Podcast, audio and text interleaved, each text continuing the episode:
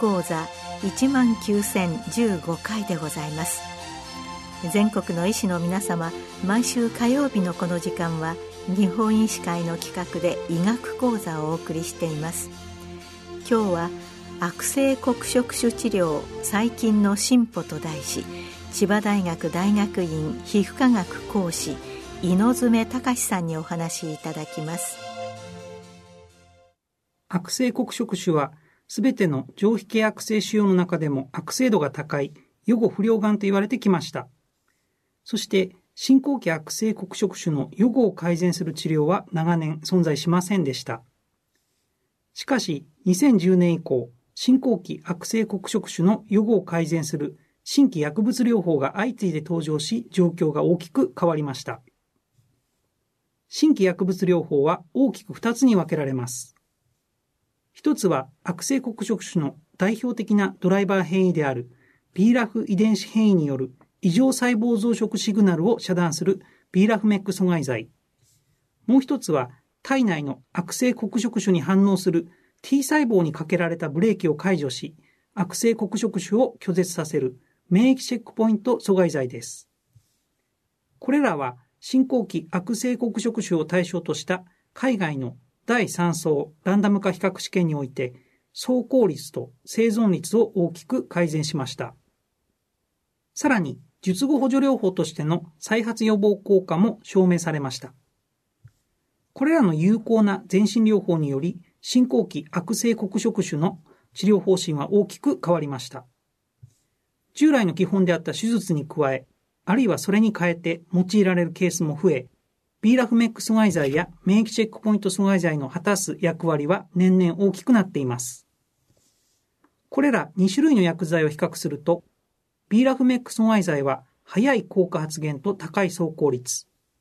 免疫チェックポイント阻害剤は長い走行期間が特徴と考えます。いずれも高い有効性が示された薬剤なのですが、これらの薬剤の第一選択や使用タイミングに関する基準はまだありません。各診療ガイドラインにおいても、エビデンスに基づいた選択肢を提示しつつ、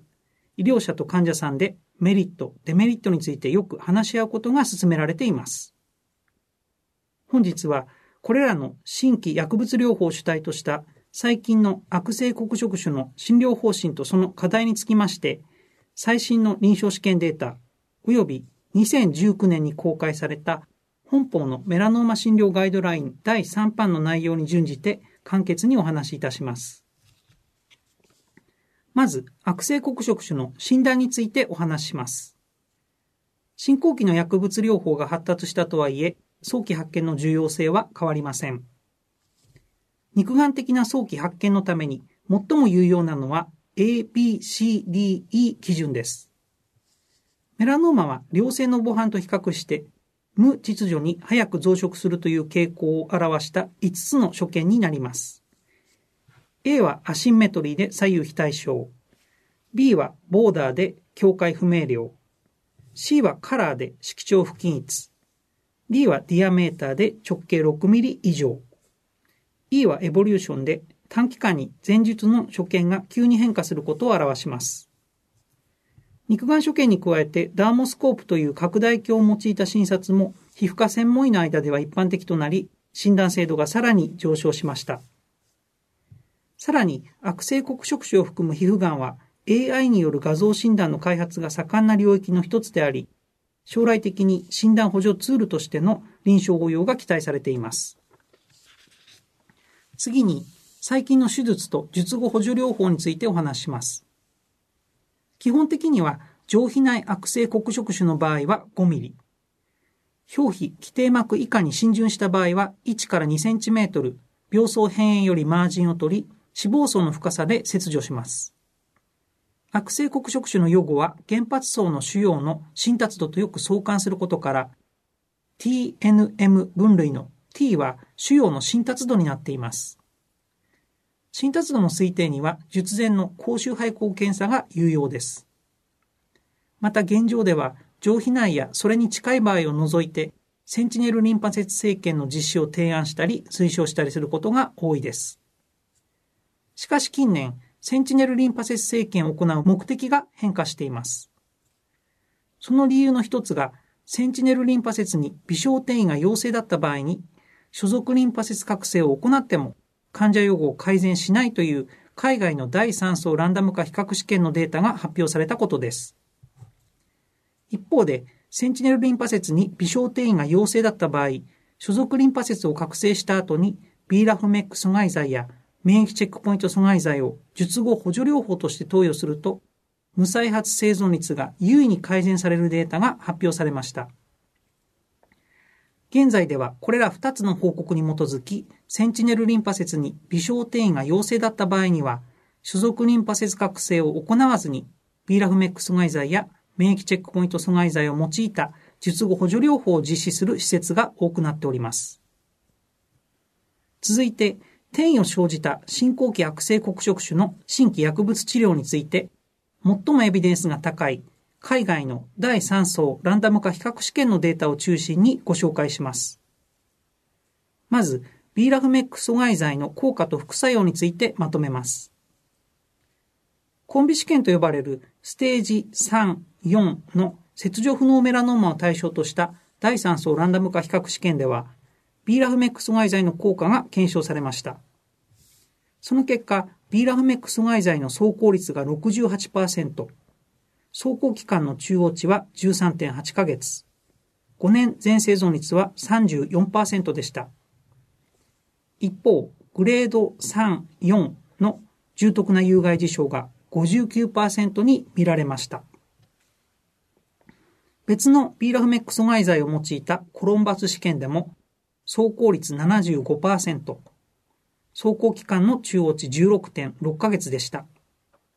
一方、グレード3、4の重篤な有害事象が58%に見られました。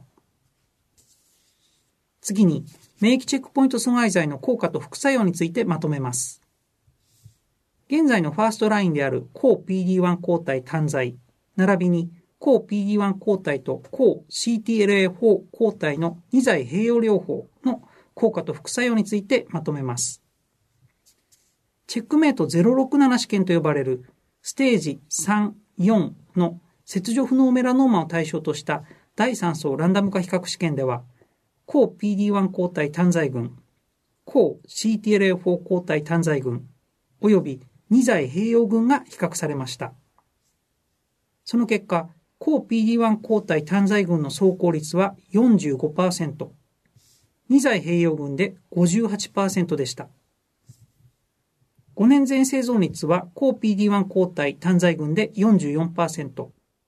2剤併用群で52%でした。そして、走行期間の中央値は解析の時点で抗 PD-1 抗体単剤群も2剤併用群も未到達であり、効果の大半は年単位で持続していることが示されました。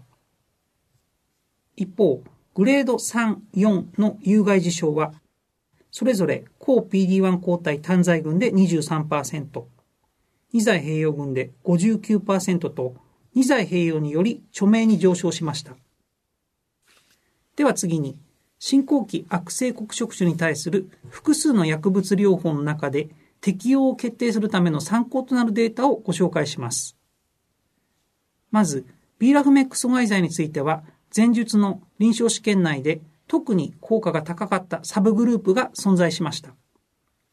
それが主要量を反映するマーカー LDH の正常群です。この試験内では LDH の値が正常以下であった群の5年全生存率が43%で上昇していた群の16%より優れていました。さらに LDH 正常及び転移病巣数が3個未満の症例に限ると5年全生存率は55%とさらに高い数字が示されました。これは投与開始時の腫瘍量が少ない群、つまり早期投与群の予後が良いことを示すデータと考えられます。次に、抗 PD-1 抗体について臨床試験や基礎研究の結果から提唱された高い効果が期待できる患者群の特徴をご紹介します。一つ目は、がん細胞の体細胞遺伝子変異の総数、 tumor mutation burden。二つ目は、治療前組織の浸潤 CD8 陽性 T 細胞数。3つ目は、治療前組織の PDL1 発現量です。この3つは互いに深く関連し、抗 PD1 抗体によって活性化されるべき免疫反応の準備状況を反映しています。つまり遺伝子変異により T 細胞に異物として強く認識される変異タンパク質、ネオ抗原が生成され、それを認識する T 細胞が腫瘍に集まる。T 細胞は腫瘍を認識して活性化し、PD1 を発現し、インターフェロンガンマを放出する。そして腫瘍細胞がインターフェロンガンマに暴露されると PDL1 を発現し、PD1 を発現した T 細胞を抑制する。その結果 T 細胞の攻撃は停止するという状況です。この PD1 と PDL1 の結合によって停止した攻撃を再開させるのが抗 PD1 抗体の作用基準の一つになります。実際にマイクロサテライト不安定性により遺伝子変異が起こりやすいがんや TMB が規定値よりも高いがんについては高い効果が期待できるとして、がん種にかかわらず一部の抗 PD1 抗体の使用が承認されております。昨今普及してきているがんパネル検査でもマイクロサテライト不安定性や TMB の測定が可能となっています。そして現在、さらに簡便で正確なバイオマーカーの開発に向けた研究が進んでおります。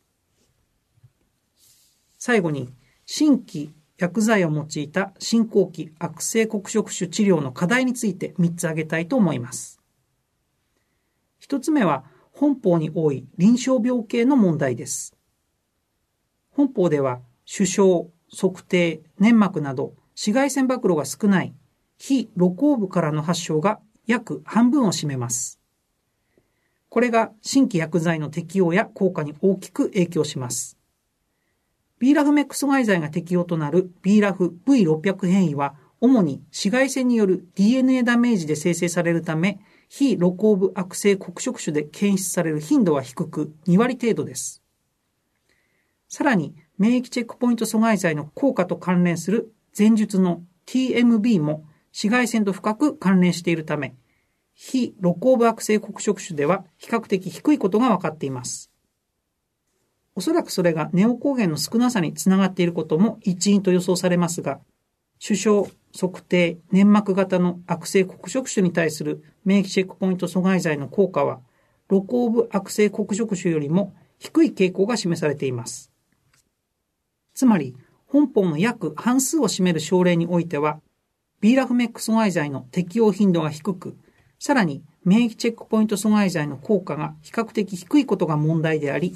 この患者群の予後を改善するための方策が課題となっています。二つ目は、適切な臨床判断を行うための指標を確立することです。特に B ラフ変異陽性例において、 first line として使用すべきなのは B ラフメック阻害剤か、抗 PD1 抗体単剤療法か、あるいは抗 PD1 抗体、抗 CTLA-4 抗体、2剤併用療法かの判断材料。さらに、病状が変化した場合の継続すべきか、中止すべきか、切り替えるべきかのタイミングについての判断材料などが必要です。三つ目は、治療抵抗性と副作用の克服です。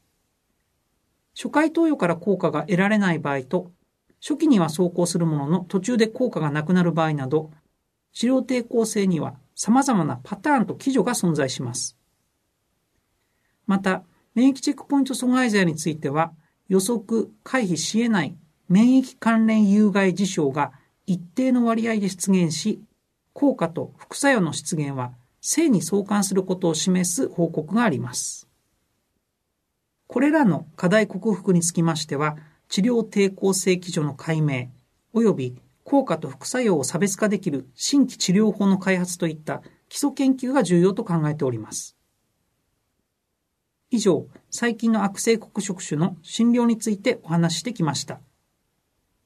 近年、新規薬物療法によって悪性黒色種の予後が大きく改善され、治療方針全体が大きく変化しましたが、啓蒙等による早期発見の重要性は変わりません。また、新規薬物療法についても前述のような課題が山積です。こうした課題の解決につきましては、今後の検証的臨床試験やバイオマーカーの発見、新規治療の開発に期待したいところではありますが、本日紹介した新規薬物療法の効果は、個々の症例の遺伝子変異状況と免疫状況により大きく左右されます。それゆえ、最終的には個別、状況別の判断に基づく医療を目指すべきであり、遺伝子パネル検査等状況判断のためのプラットフォーム作りと、その結果に対応できる新規治療法の開発に向けて、臨床医と基礎研究者が連携しながら取り組むべきであると考えております。今日は悪性黒色種治療最近の進歩について千葉大学大学院皮膚科学講師猪詰隆さんにお話しいただきました